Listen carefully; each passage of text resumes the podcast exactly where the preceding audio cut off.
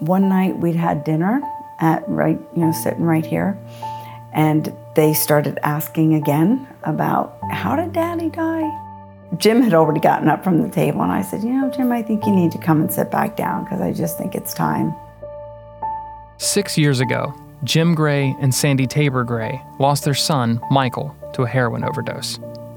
His death was as devastating as you'd imagine, made all the more so because Michael left behind two small children, twins, too young to understand what had happened to their dad.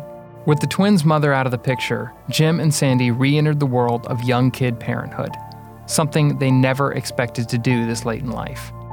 In stories of addiction, much as with any disease, we often talk about prevention or the shock and tragedy of someone's death.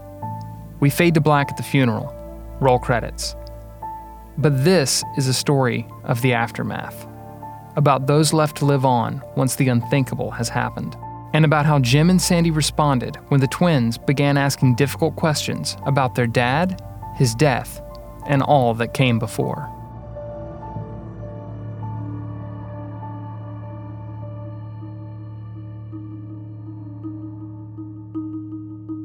From Capitol Broadcasting and WRAL Documentary, this is the WRAL Doc Podcast. I'm Cliff Bumgardner. We first told the story of Michael Tabor Gray and his family a few years ago in the WRAL original documentary, Searching for a Fix. But if you missed that doc, no worries. We just released an updated version called Finding a Fix, which you can watch for free right now on our YouTube page. Just search WRAL documentary on YouTube and I'm sure you'll find it. Finding a Fix tells personal stories of opioid addiction and covers the steps North Carolina is taking to combat this tragic epidemic. It's a big, complicated, and incredibly important topic, so I hope you'll give the doc a watch. It's worth your time. Michael's story in particular, which is full of a lot more detail than we can get into in this episode. But for our purposes today, I'll let his mom, Sandy, tell you the main points. Michael was, um, he was our oldest, and we have two other children, another son, and a, our daughter's the youngest. Um, he was a fun kid. Nothing, nothing foreshadowed what was coming for his life. Um, you know, had a lot of friends, good in school, loved to play soccer, um, loved the lake. So just a lot of, you know, love for life.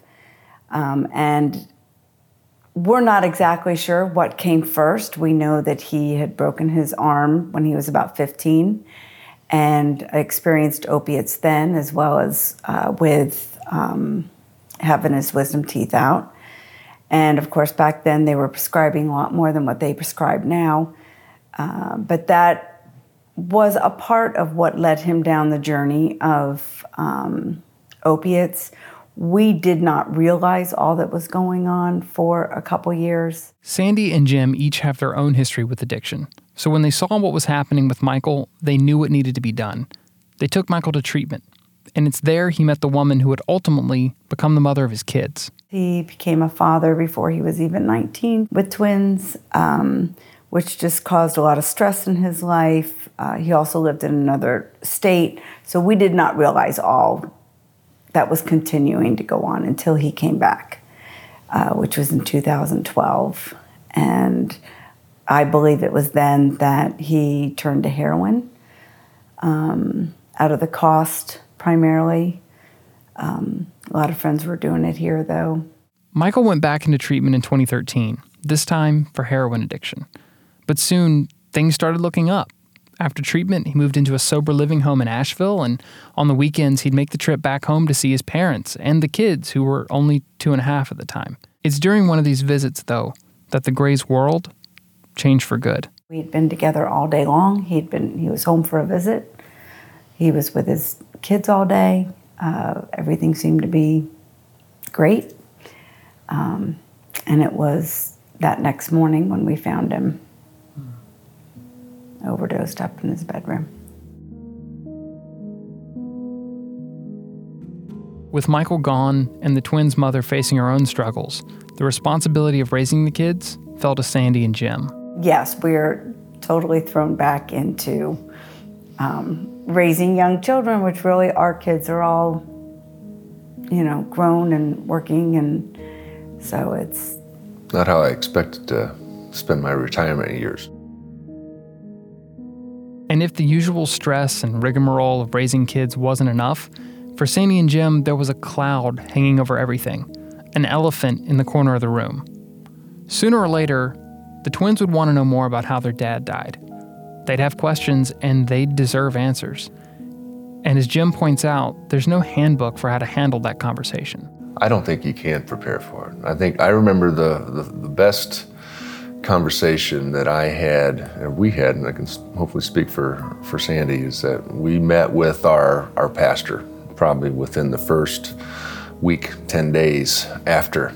Um, and ironically, she had lost a son. So she was very familiar with, you know, the loss of a child, and uh, so we, we, we, could talk openly about that. And uh, um, and we asked that question, and uh, and everybody that we've talked to has said, really, it's the, the children will begin to ask questions. You know, we don't need to explain anything until they start asking questions.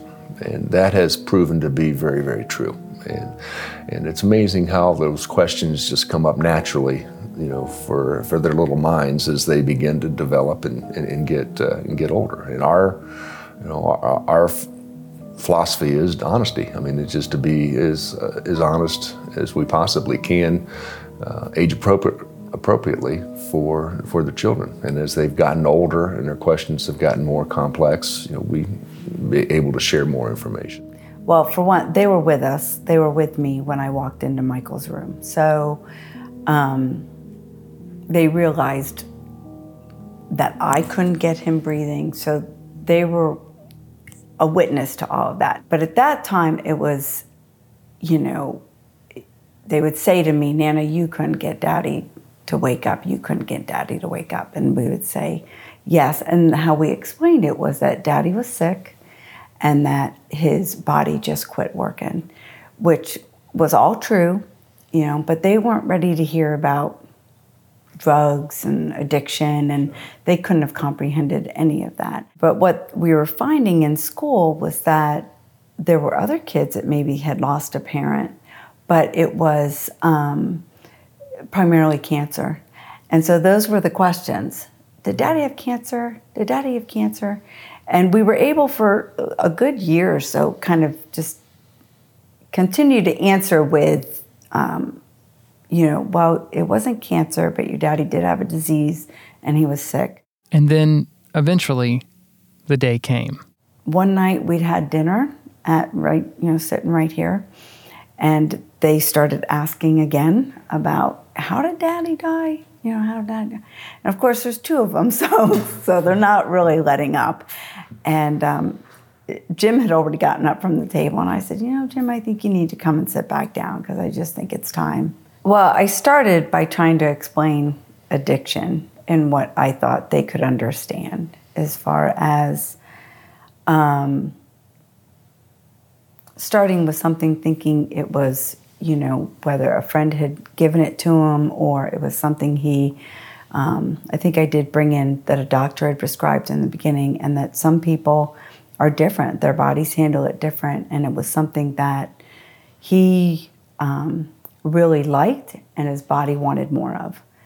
And, um, and from there, he lost that power of choice. And the kids, understandably, didn't take it well. I was surprised for as simple as I kept it. You know, this was a couple years after Michael had died, so I really wasn't expecting like this big emotional upheaval because we'd already had been going through the death of their dad and I don't want to say we'd been through it because it was still ongoing, it's still ongoing today, but I just didn't expect the complete fallout that came at the table that night. Um, and it was as if they really understood the gravity of Michael's disease and what what had happened. And of course, going back to you know their age, it was like, why would he do that? Why would he choose to do that and um, and leave us? So it always comes back to them um, because that's what you know. Heck, that can happen with adults, you know. So you know that it always comes back to why would you do this to me? But that's you know that's how they saw it. Like they understood that it was a choice, but yet I was trying to explain the addiction part of it too. Um, and of course, that's a conversation that was not a one and done. That's just a, an ongoing kind of explanation. And Sandy says the twins' grief, it comes out in ways big and small.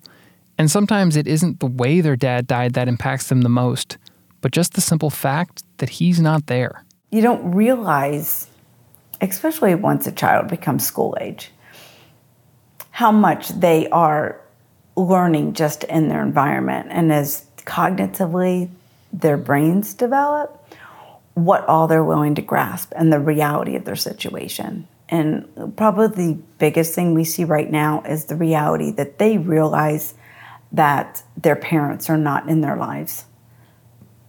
And people are always quick to say, "Oh my gosh, they have you, you're great," which is wonderful. I mean, we I think we do a wonderful job, and I'm grateful that we're there for them.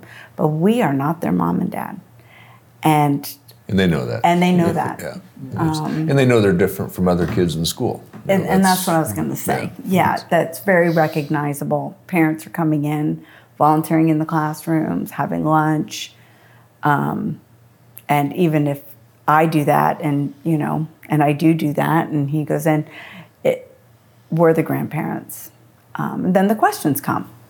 You know, where's your mom? Where's your dad? You know, how come your mom's not here? So it's that kind of stuff. Talking to Jim and Sandy, I got the feeling that as difficult as telling the twins was and has continued to be, there's some relief in no longer having that particular storm cloud looming over their heads.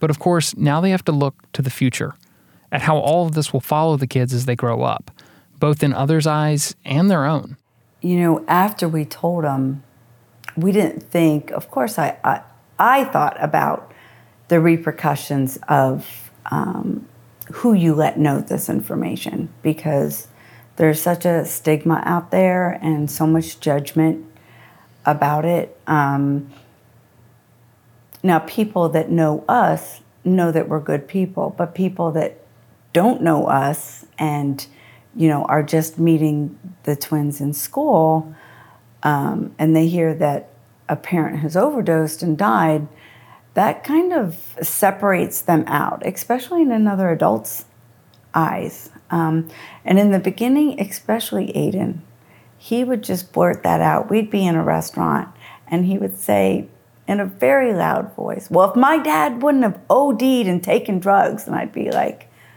he was angry you know? Um, and so then you're having the conversation of not where you want. I'm not telling him to keep it a secret because that's where a lot of the problem lies is keeping it a secret. And we've never done that. But that there were good people to share that with, trustworthy people, people you could trust with that information. And then there was a time not to share specifics. Now, that is hard for a young child to understand, you know, and we've talked about who would be a trustworthy person your teachers, you know, friends at church. There's no doubt that as they get older, the kids have a lot to process, a lot to learn. But this experience, it isn't any easier on the grown-ups. After the break, how are Sandy and Jim handling their new lives as sudden parents? And how do you mourn the loss of your child while staying strong for the children who are mourning him too? And in the beginning, um, there were moments when I would think, I just want to grieve my son.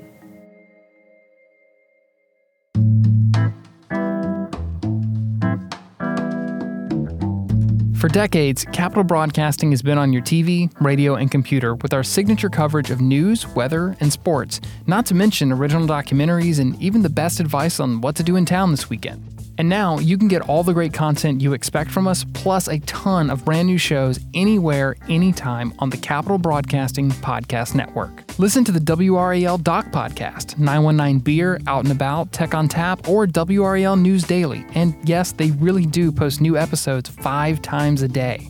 Whether you're looking for politics with The Wrap or sports with Kane's Corner and the best of Adam and Joe, you're sure to find something to help you while away your morning commute or that afternoon run. Every CBC show is available on your favorite podcast app, or you can go to WRAL.com and search podcast to see them all in one place. Listen today. So, in the aftermath of Michael's death, Jim and Sandy went from loving and supportive grandparents to, surprise, full time mom and dad. And they say the effect that's had on them, on their grieving process, and even their marriage, it's been a lot you know, I love my grandchildren, but it's not what I would choose to be doing um, if circumstances were different. And in the beginning, um, there were moments when I would think, I just want to grieve my son.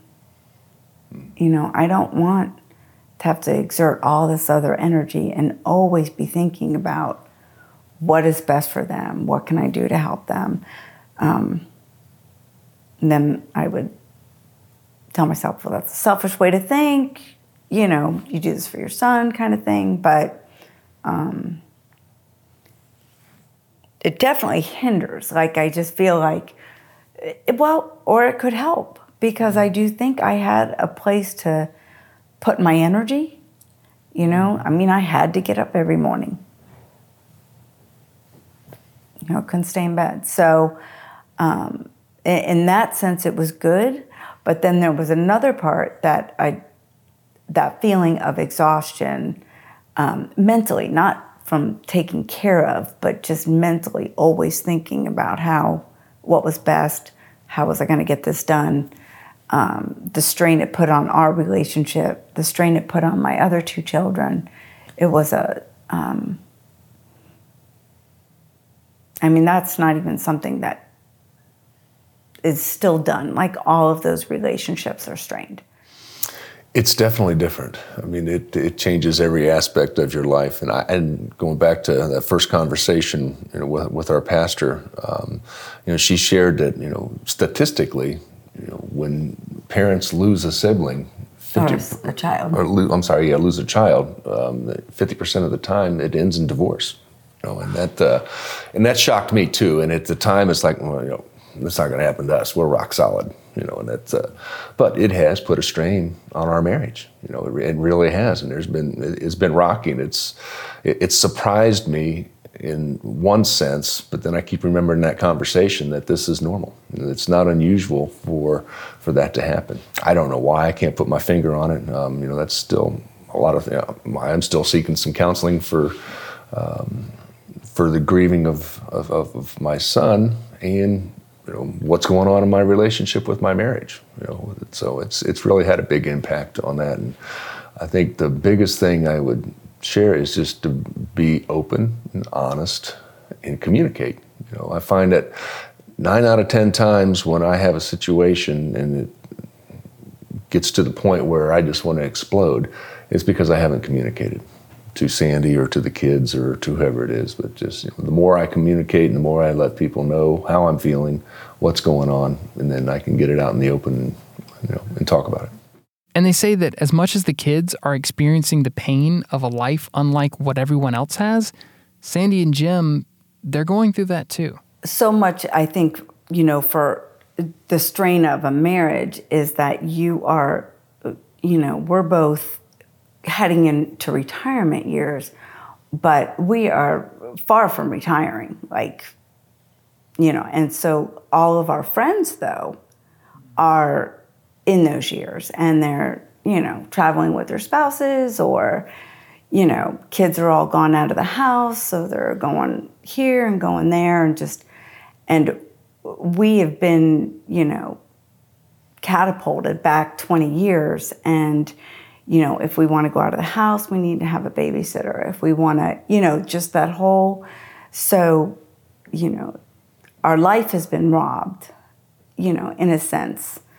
Um, and I don't, I don't want to sound like I'm complaining because I'm, mm. I'm not. No, I mean, resentful I, about that. Yeah, okay. we love our, our grandkids, and we wouldn't do it any other way. We know it's the right thing to do. But you ask the question, and the rea- reality is, is that you know, we are living a very different life from everybody else in our Our community. in our commu- in our group, and you find yourself in this precarious situation because all of my grandkids' parents are 20 plus years younger than I am, so they're doing things and they're not thinking to invite me because I'm the grandmother, you know, and but yet my grandkids need friends um, and so I'm seeking out that, but I'm I'm I'm a different generation.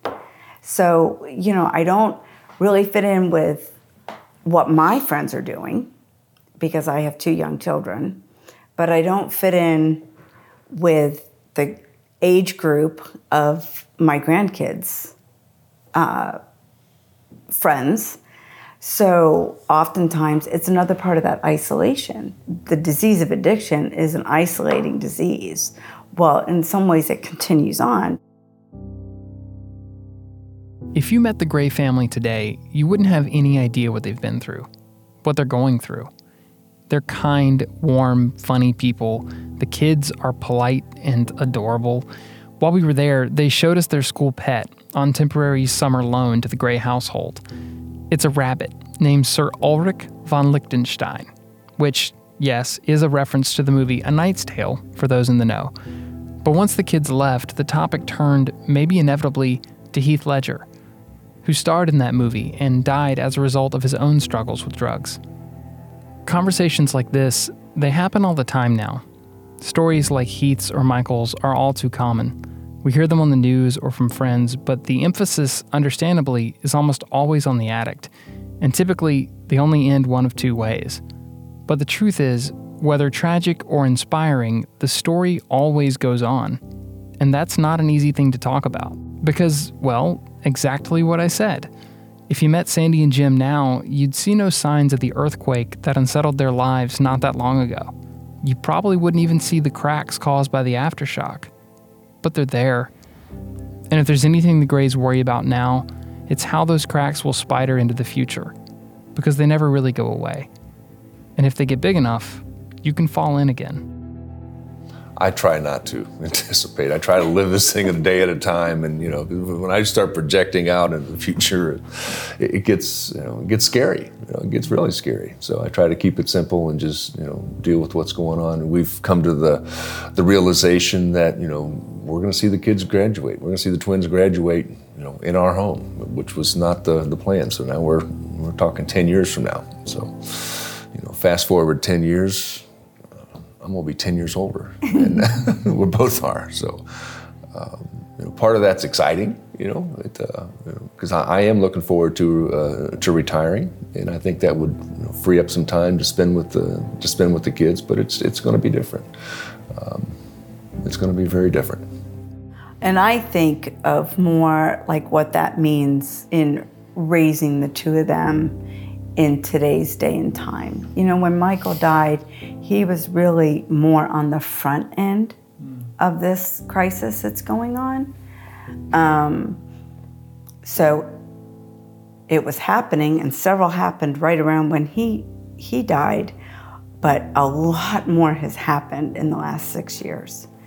So that is very scary to me, you know, because we did not come out unscathed the first time and I do have two others that um, don't struggle with addiction, but of course struggle with the effects of addiction. So it's very scary for me to think about what's coming with the twins because they have so many. Um, you know, I've made it my mission to kind of really learn a lot about opiates and its really the field that I work within now. Um, but kind of all aspects. And I don't know if you've ever heard of ACEs, um, Adverse Childhood Experiences, and it's kind of a scale that um, that people look at now as far as uh, trying to predetermine what could be coming in later years when it comes to substance abuse and trauma and all that. And when you look at those uh, things that are part of that ACEs, you know, these kids have several of them already, and they had them before they were five. You know, like losing a parent, um, you know, another parent being gone, um, substance abuse. I mean, there's just so many different things that already sets them up. Stacked where- against them. Stacked against them, where Michael really didn't have those things. And then the other side I think about is that I do have that experience of what happened with their dad to be able to kind of go with them um, and talk to about, you know, what that uh, journey looked like for him um, and being able to share similarities. But I, I don't fool myself in thinking, because I know better, that just because you know somebody has died from an overdose, that that's going to be enough that somebody else won't go down that road. I know that's not true. I see it all the time. Um, so I can't say to myself, "Well, my gosh, their dad died that way. They would never." Choose to use. Yeah, But, never say never. yeah. So those are the things I think about, but I don't allow myself to stay in that place because it would, um, what do I want to say? It would just kind of stop me and my paralyze. It's paralyzed. You It would consumed paralyze and me. paralyzed. Yeah.